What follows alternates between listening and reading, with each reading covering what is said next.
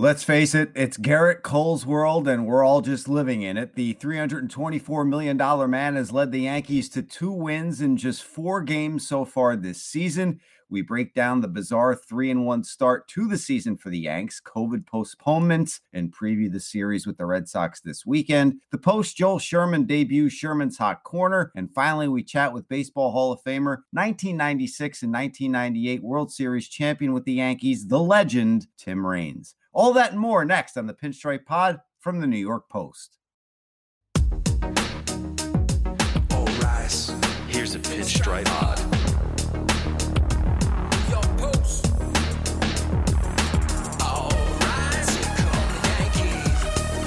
Pinstripe Pod.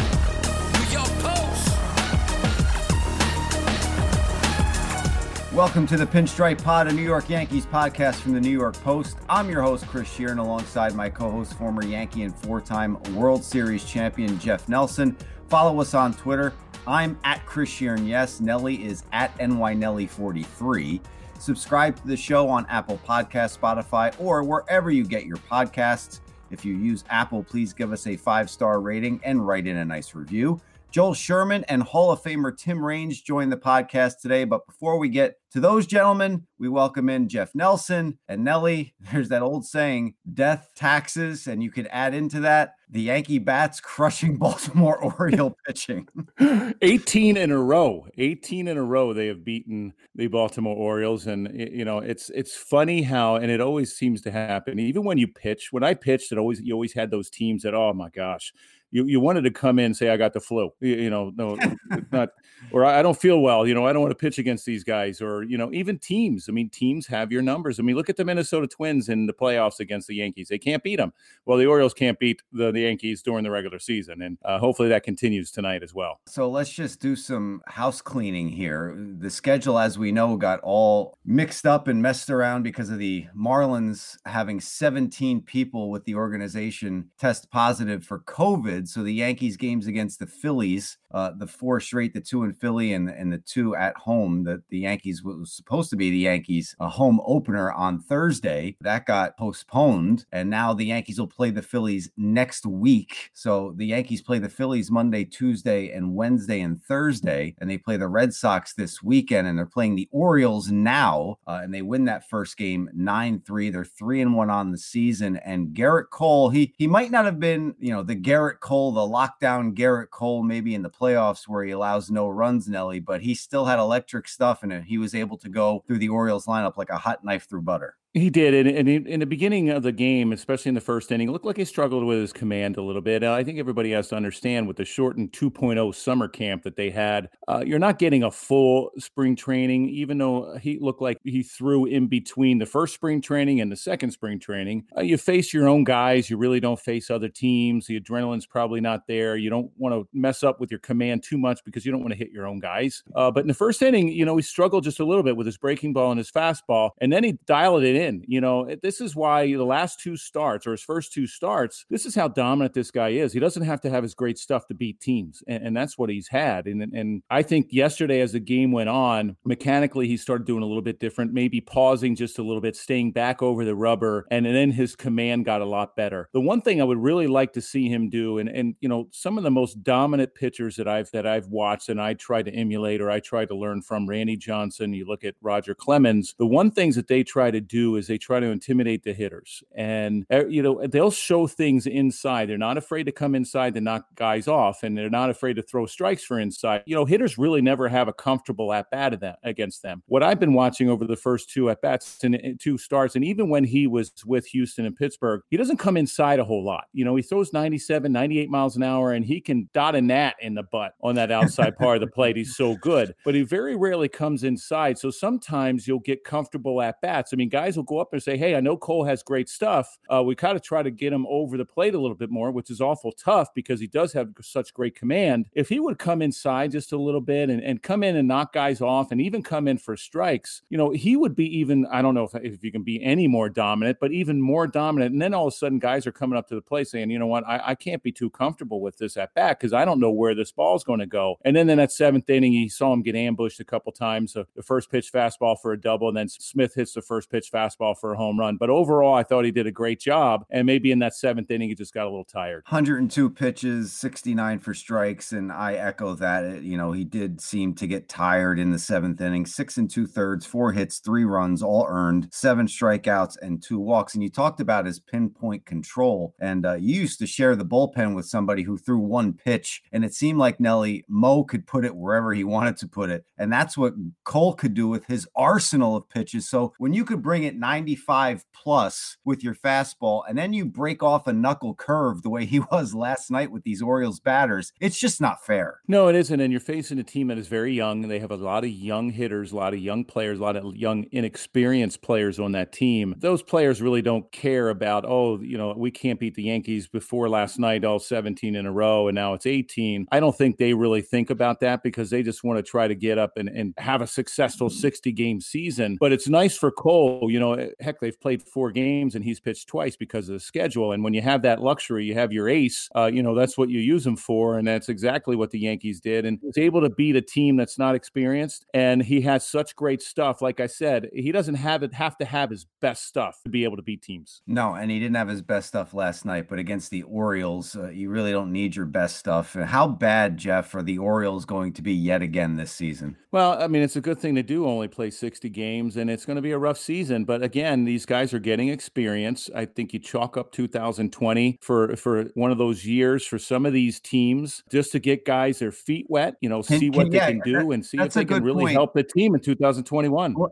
let me ask you this: Can can teams like the Orioles, because let's face it, they're they're, they're not going to contend even with the expanded postseason right. here, but if you're the organization, you have to look at these 60 games if we truly get through these 60 games, but you have to look at it as an extended spring training and an extended look. You have 60 players in the player pool, and, and you could really get an in depth look, Jeff, at all these players that you're going to want on your team in the future and, and the guys also that you might want to jettison as well. Well, you're hoping some of these guys open some eyes. I mean, I know every organization has their top 10 prospects or whatever, and, and you know, a lot of these guys on the 60 man pool might see some big league time with the Orioles this year. And it's about showing them what you have. And hey, I can be a part of the 2021 season. And let's hope that season's 162 games with fans in the stands. Uh, and that and that's good for these teams. You know, they have young players. How do they develop? How do they handle the big leagues? How do they handle facing teams like the Yankees and the Red Sox and the Rays? I mean, they're so much better than the Orioles. But if you go out and show them something, I mean, Camden Yards is a very tough place to pitch anyway. The ball flies. I mean, look at yet last night with the home runs that the Yankees hit. And with no fans in the stands, it's going to get out even more. Uh, so if they can say, "Hey, I'm not intimidated by by this division or by where I'm pitching," and go out and show them that, I mean, you can really help a team. And you can see the Orioles. I mean, I grew up an Orioles fan, and you know, you know,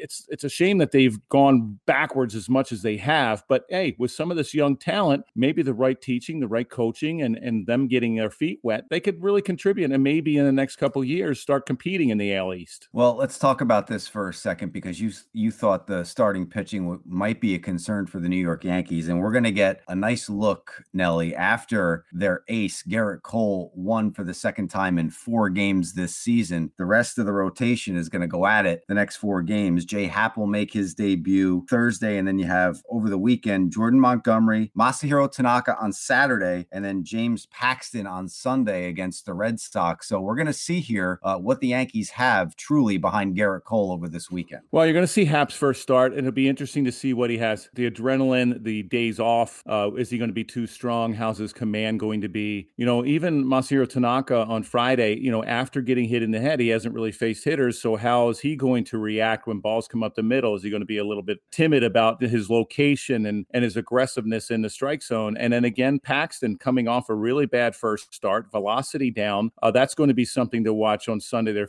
they're playing the Red Sox, and it's going to be a prime time on Sunday night. So will that velocity be there? Will the command be there? Can he go deeper into the game? Uh, that was my main concern is the Yankees starting rotation. Let's see how this thing pans out. And just like you said, these next three starters are going to be huge in the Yankee rotation. Let's see how they handle it. Yeah, everything is magnified. And you brought up a great point with the velocity on Paxton. Everybody's going to be thinking about that when he takes the mound on Sunday night against the Red Sox because of his first start. He only went uh, the one inning. So we'll just have to wait and see and see if Paxton can take another step uh, up on the rung on the ladder. Is there, are there any concerns, Nelly, uh, with you, with Gary Sanchez, Brett Gardner getting off to these cold starts? No, not really. You know, Gardner's such a veteran guy. And, uh, you know, with Andujar, I'm, I'm thinking, okay, Andujar's on the bench. And I know he's not a solid outfielder. You know, he's a better infielder, doesn't have a lot of experience, if any, in the outfield, but just spring training. Uh, here's a perfect spot if, hey, if you need somebody to hit, you know this guy's going to hit. He needs consistent at bats. Right now, it's hard for him to get them because you want to have a lefty in the in the lineup because the Yankees are so right-handed dominant and they really don't have that power lefty. You know, maybe Ford. Uh, they need Gardner to try to turn things around, but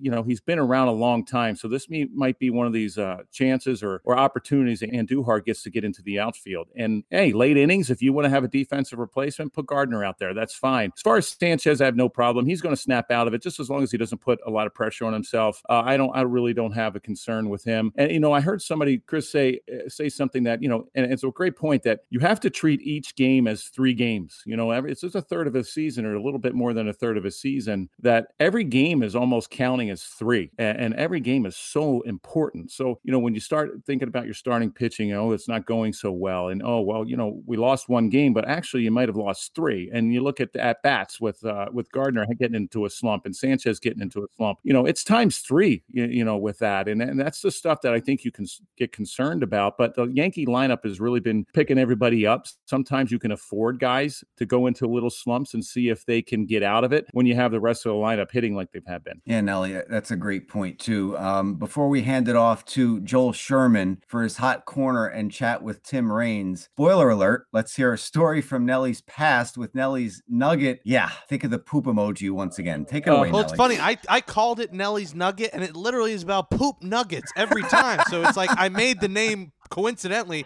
to talk about poop. Yep. Well, I mean, the thing of it is, is that you know, there's feces has been such a big part of baseball, especially the Yankees. I don't know why in my uh, in my time in the bullpen that it could be just nuggets. But since the Yankees are in Baltimore, you know, this is pretty gross, and I'll try to uh, not be as explicit as uh, as I, I probably should. No, no, should be. please be explicit.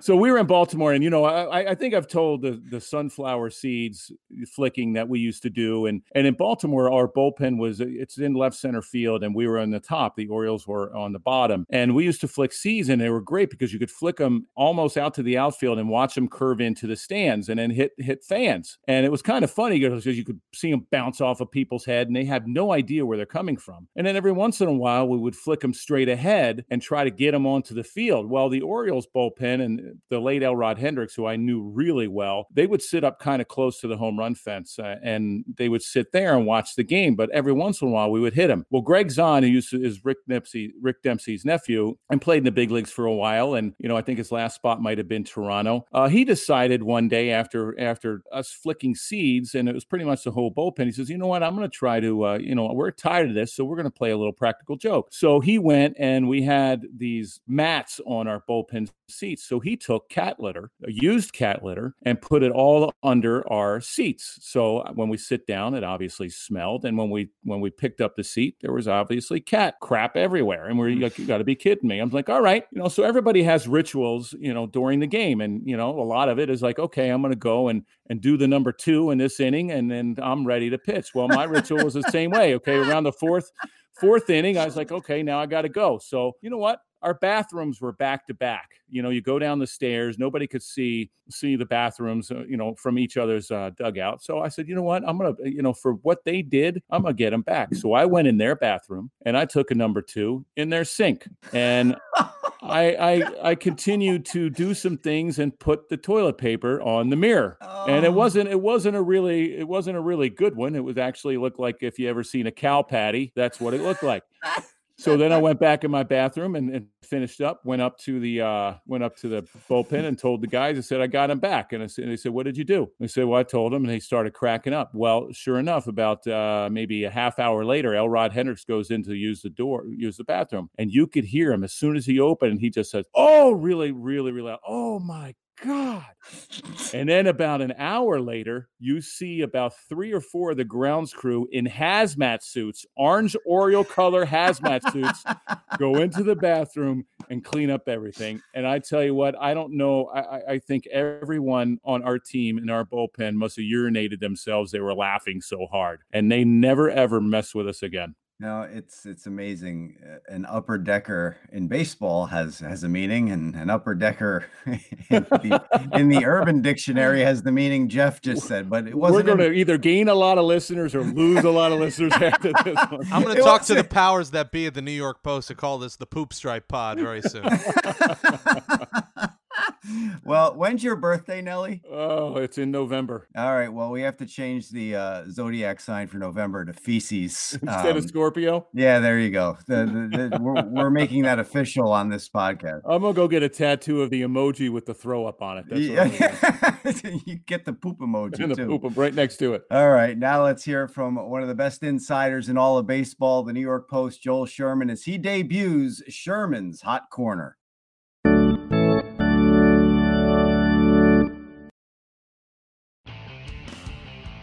Well, there's no place to start in baseball in 2020, which is the pandemic season, without talking about the toughest week yet for Major League Baseball. And that had to do with the Miami Marlins being in Philadelphia, and ultimately 18 of their personnel, 16 of which are players, more than half their roster, came down with COVID 19. Gerrit Cole, after his start on Wednesday night, said to reporters, We had nothing to do with Miami, and our schedule got wrecked. Indeed. Think about what the Yankee situation was. They were supposed to play a home and home with Philadelphia. That never happened. They spent two days in Philadelphia. They never played. They were set to go to New York. They never got there. There was a pivot, and suddenly they were going to play two games in Baltimore. Today, prior to the game, the Yankees made four people available to reporters. Those people were their manager, one of their setup guys, one of their first basemen, and of course, their traveling secretary. This is where we are in 2020. Logistics is a big part of it, and being an improv troupe is a big part of things.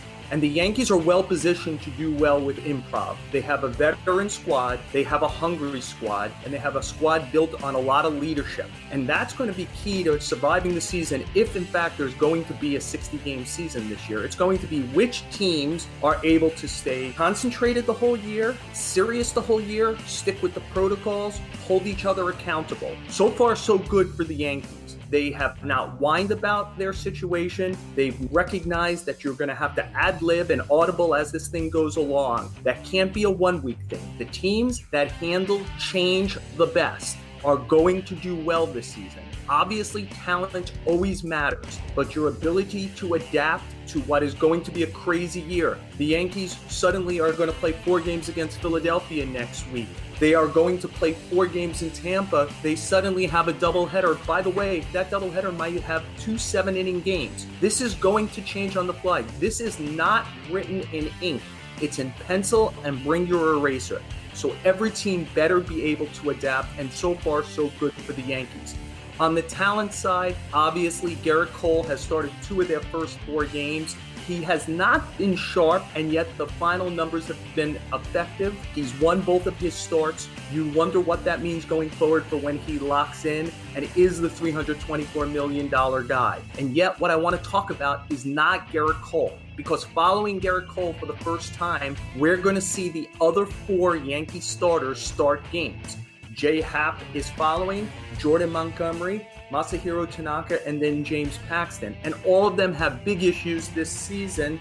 Three of them could be free agents after the year, all but Montgomery. Is Happ going to be as locked in as he looked in that first spring training? Is Montgomery going to look as good as he looked in both spring training and especially spring training 2.0? I've talked to scouts who think that the guy they've seen recently on film is a guy who could start game two or three of a playoffs. Obviously, that's before the rubber hits the road. We're going to have to see if he can hold that throughout. Tanaka, as we know, can start any kind of playoff game, but what is the ramifications of being hit in the head by Giancarlo Stanton's line drive, and then Paxton, who did not have his fastball and did not look great after back surgery in his first start. Was that a aberration, or are we looking at a guy who's not going to have his full stuff this year? So as we see this rotation turn for the first time, that's a real interesting moment for the New York Yankees. And I'll say one other thing listening to Gerrit Cole, and this is where I'll finish my first hot corner. He has talked consistently every time he's talked to reporters about his relationship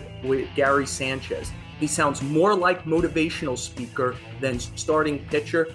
I think it is very pre-programmed. He wants to try to build up Sanchez's confidence, and Sanchez has done okay on defense. Here's the thing that stands out: through the Yankees' first four games of the season, he is 0 for 12 with eight strikeouts. At his greatest, he's going to catch because of his offense. The Yankees need his offense. It's only four games, but it's also only a 60 game season. This cannot be Gary Sanchez, just the guy that Gerrit Cole is talking about. What a wonderful job he's doing receiving the ace of the staff. This has been Joel Sherman and my hot corner.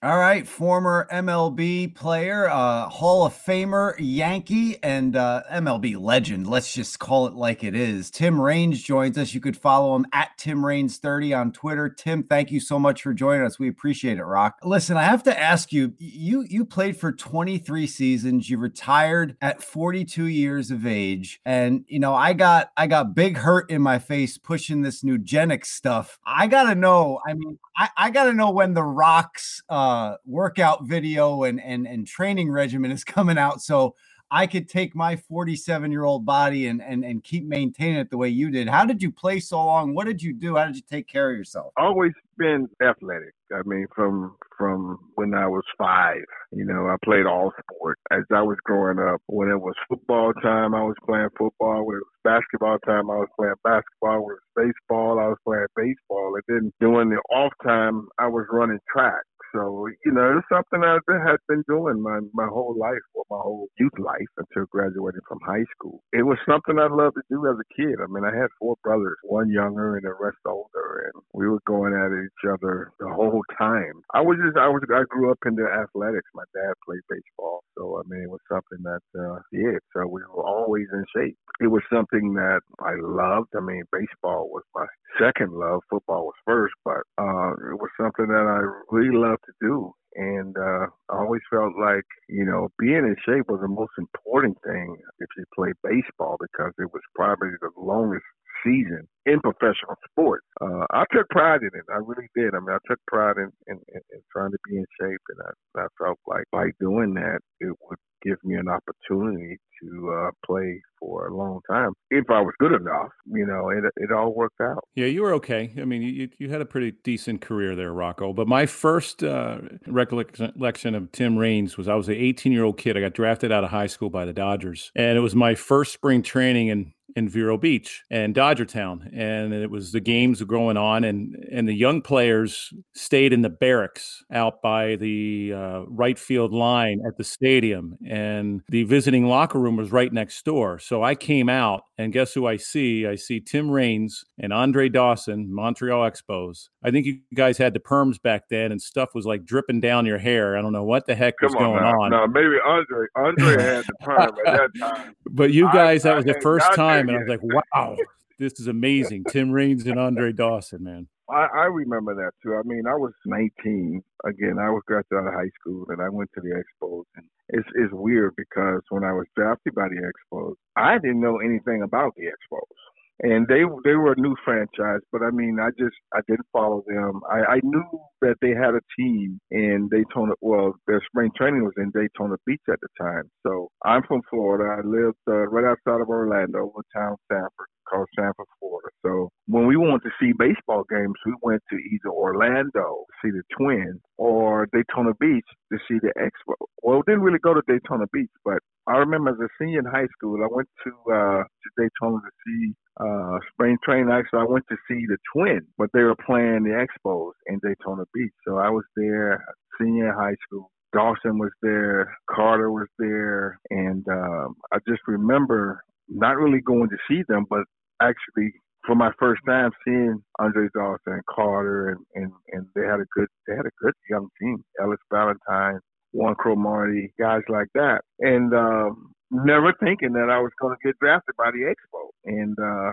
sure enough that year I was drafted by the Expos and I ended up signing. Lo and behold, three years later I was called up from double A. Dawson Carter, Cromartie, Valentine was still there. And uh, I remember telling this story because me and Andre are best friends to, to this day. But um, I remember telling this story when I was in high school. I asked Dawson for an autograph, and he blew me off.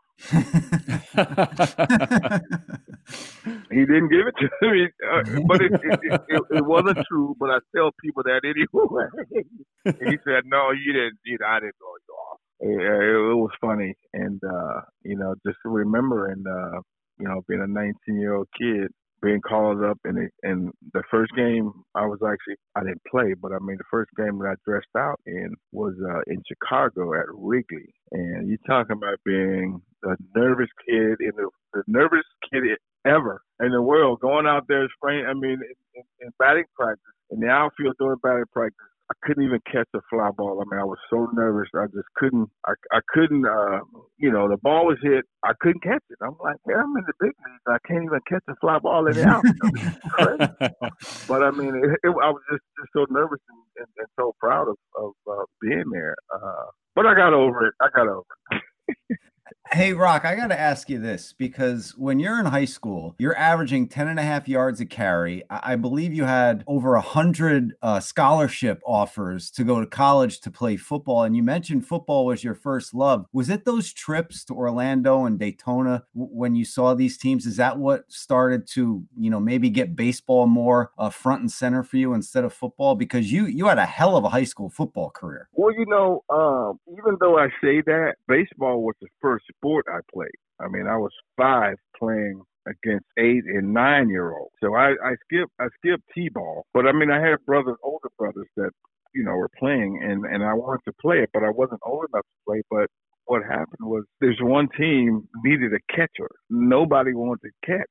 So in order for me to make this team, I said I'll be a catcher if, if you can, you know, if you let me play. And my dad said it was okay. They let me play. They gave me the they gave me the equipment and put me behind home plate, and that's how it started for me. And uh, that was really the only reason why, you know, I, I got a chance to play because you know no one wanted to catch. And I was like, okay, I, I don't never caught before, but I'll do it. And and that's pretty much how it started.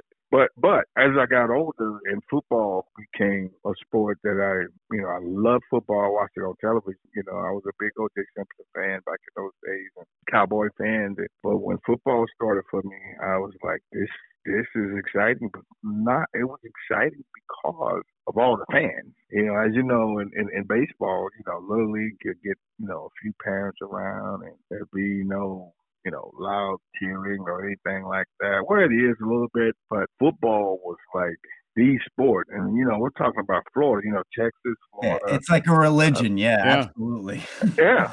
So, I mean, you know, you go to a football game and it's like, you know, you got 13,000 people up in the stands. you know, you yeah. these little, when I got the football, I was like, and nobody's to catch me. It was, it was more fun, more exciting, but um, baseball was still something that you know uh, I grew up. My dad played, and I grew up watching him play. He was a he was a really good baseball player. But when it came down to making a decision, it was it was an easy decision to make. Well, Rocco, whenever anybody asks me who was your favorite teammate, I always say it's you. You know, both of us had a fortunate. You lying? You lying? Why you lying? No, no, and this is it is, and this is the reason. You know, we played with a lot of great players. Both, I mean, you 23 years, I played 15, and when you get to be the Yankees, you know, you play with a lot of Hall of Famers. The one thing I want to know, and one of the reasons why you were my favorite players, it never seemed like you had a bad day. You smiled all the time and you laughed all the time. I mean, no matter if you went 0 for 4, 4 for 4, I remember Paul O'Neill. Paul O'Neill is so intense, and if he had a bad day, not one person ever went to talk to him. He like you, you treated him like he had the plague. Don't go near Neil O'Neill, near O'Neill.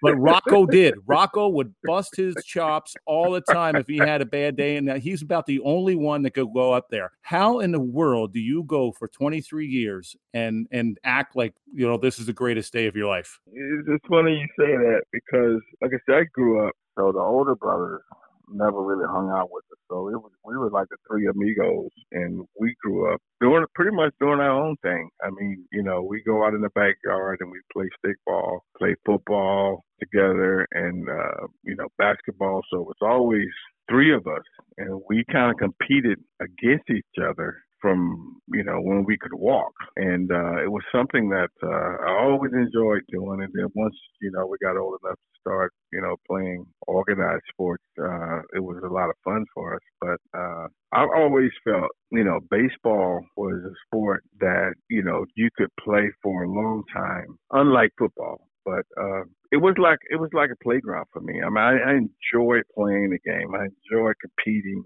I enjoyed you know, putting my skills out there against, you know, everyone else's. But it was fun for me. I mean, and, and I think I got that from my dad because, you know, he, he enjoyed playing the game and I saw that he had fun doing that. So I said, that's what I wanted to do. But again, you know, football kind of changed that. But uh, when I started playing baseball, it was like, it's, it's, it's a tough game, but it's, it's, it's a really competitive game and you get to play against guys that are from all over the world. So you get to kind of showcase your skills against theirs. And, and I kind of enjoyed that. For some reason, I just, if you're not having fun playing the game, then I felt like you kind of lose out. I mean, there's a lot of guys who, you know, came to play, but like you said, O'Neill, I mean, O'Neill would hit five balls on the nose and get three hits and be upset.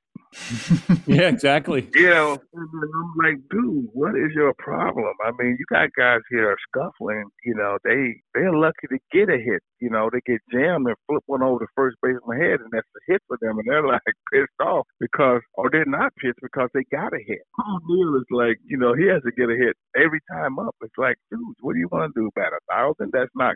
That's just not going to happen. Talking with Tim Raines, seven-time All-Star, four-time National League stolen base leader, and four straight seasons, by the way, NL batting champion, Silver Slugger Award winner, and Hall of Famer Rock.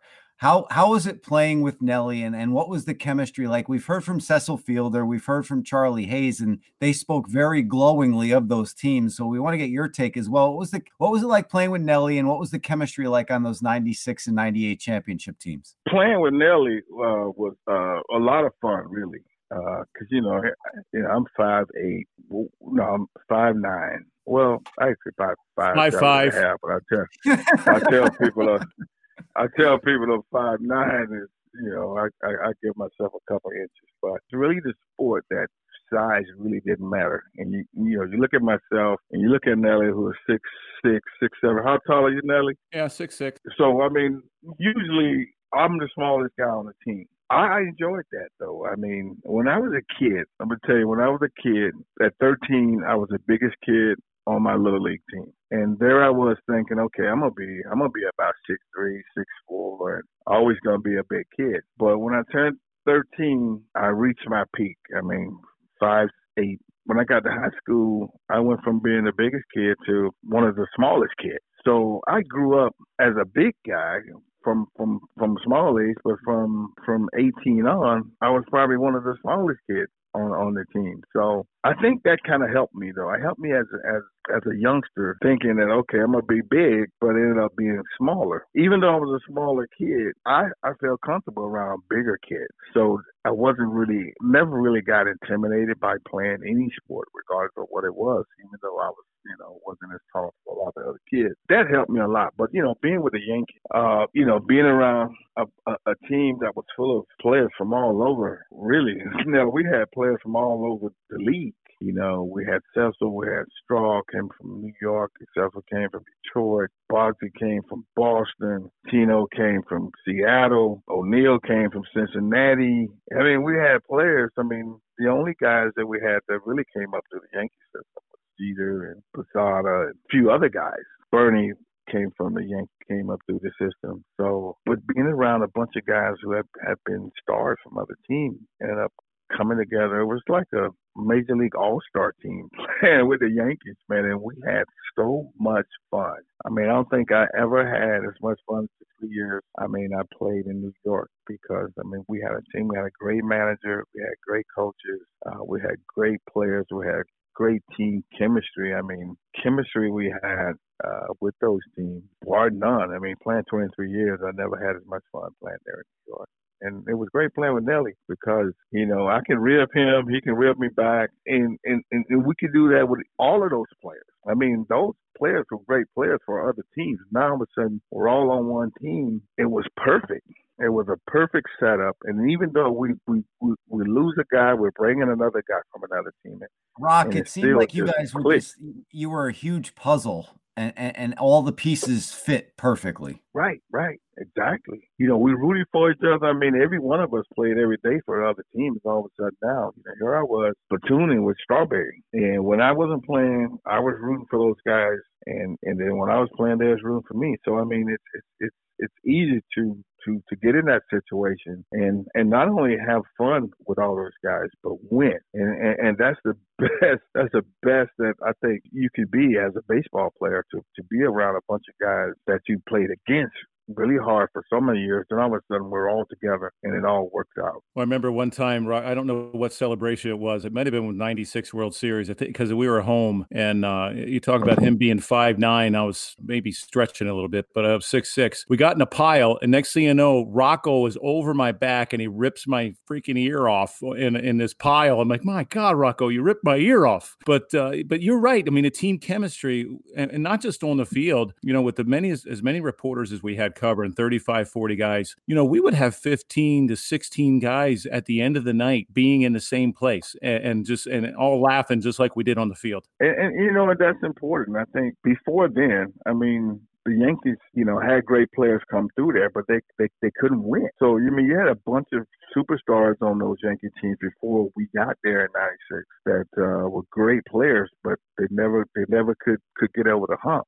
And it just so happened, starting in '96, that team we put together was just so uh, together. I mean, even though we came from different teams, everybody got there. Joe Torre was the head of everything. But for me, the, the greatest manager I played for. I mean, and it was his kind of, it was first year. Jeter rookie season. You know, I think Jeter was kind of the glue, even though he was the youngest player and the newest player to all of that because he came in from day one and got going his first game that year, ended up getting like four or five hits and uh, just took off from there. It was it was kind of ironic. Uh, one of the youngest players on the team kind of was kind of the glue, even though he didn't know it at the time, was kind of glued together for all those those veteran players to kind of kind of have a great season.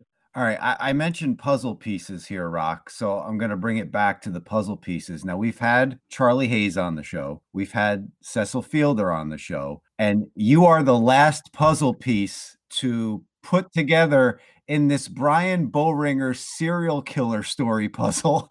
So we we got their thoughts. Now we got to get your thoughts. I, I mean, we had Bo on too, and and Bo laughed it off. He was fine, but what was that all about? And it was especially when you guys were in the back of the bus just ragging on everybody. Bo was kind of quiet too, though. I mean, Bo, uh, you know, he was he was he was tall too. Like all my pitchers were six five and taller for some reason. It was always interesting with Bo because he was kind of quiet. He hung out with us, but really didn't say much. You know, because I guess we never gave him an opportunity to say anything. I think it, it was kind of weird because at first I didn't really know Boehringer that well. But I mean, like like like Nelly said, I would I would I had fun with everybody. It didn't really matter regardless if you were quiet or not. You know, I was going to say something or get you to say something one way or another. But Boehringer was was was different. You know, I don't know if anyone really knew him knew him that well. Well, you egged I everything on, just- Rocco. You egged everything on. You egged Big Daddy and especially Charlie Hayes. You had him scared half to death. You, But you were the soup spoon. But that was the thing. He never said anything, and he'd always have a book. He always have a book back in, in the back of the bus, and, and he'd be he'd be reading these books. And I was like, dang, this dude, this dude never really says anything, and he's always reading books. And uh, and you know, just so happened one day I went back and I was, I, I, I said, dude, what are you reading? he was reading one of those. I was like, oh my god. We knew he wasn't a serial killer, but he he had. he had the traits. you could say it. You didn't turn your back. You, you did not turn your back. back on him. Right. I'm like, I don't, I don't know about this dude. I mean, he never says anything, and he reads, he reads all these books. I'm like, we're gonna have to keep an eye on this guy. but it was just so much fun, though. It was just so much fun. I mean, like I said, we had guys from all over, uh, different personalities, and uh, it, it, it worked. I mean, it fit like you said, like a puzzle. I mean, and every every piece was a different piece, but it all mixed together for a, world championship type team. Yeah, it's tough to get those 25 pieces to fit, but you all had a great manager too, and Joe Torre to put everything together, and 25 personalities, and and those championships. You you enjoyed two of them, rock, and uh, it was such a pleasure to have uh, you on the podcast. Baseball Hall of Famer, class of 2017. By the way, happy anniversary! It's the third anniversary of you getting inducted. So thank you so much for joining us. We appreciate it. Hey, thanks a lot, man. Appreciate it. Thanks for having me. Hey, and, and, and y'all better keep an eye on Nelly, man. He he might seem like a really cool dude, but man, he got some issues too. Thanks for the warning, Rock. Thanks, Rock. All right. That's a wrap for Sweet Lou, episode number 14 of the Pinstripe Pod, our New York Yankees podcast from the New York Post. Thanks to Jake Brown, as always, for producing the show.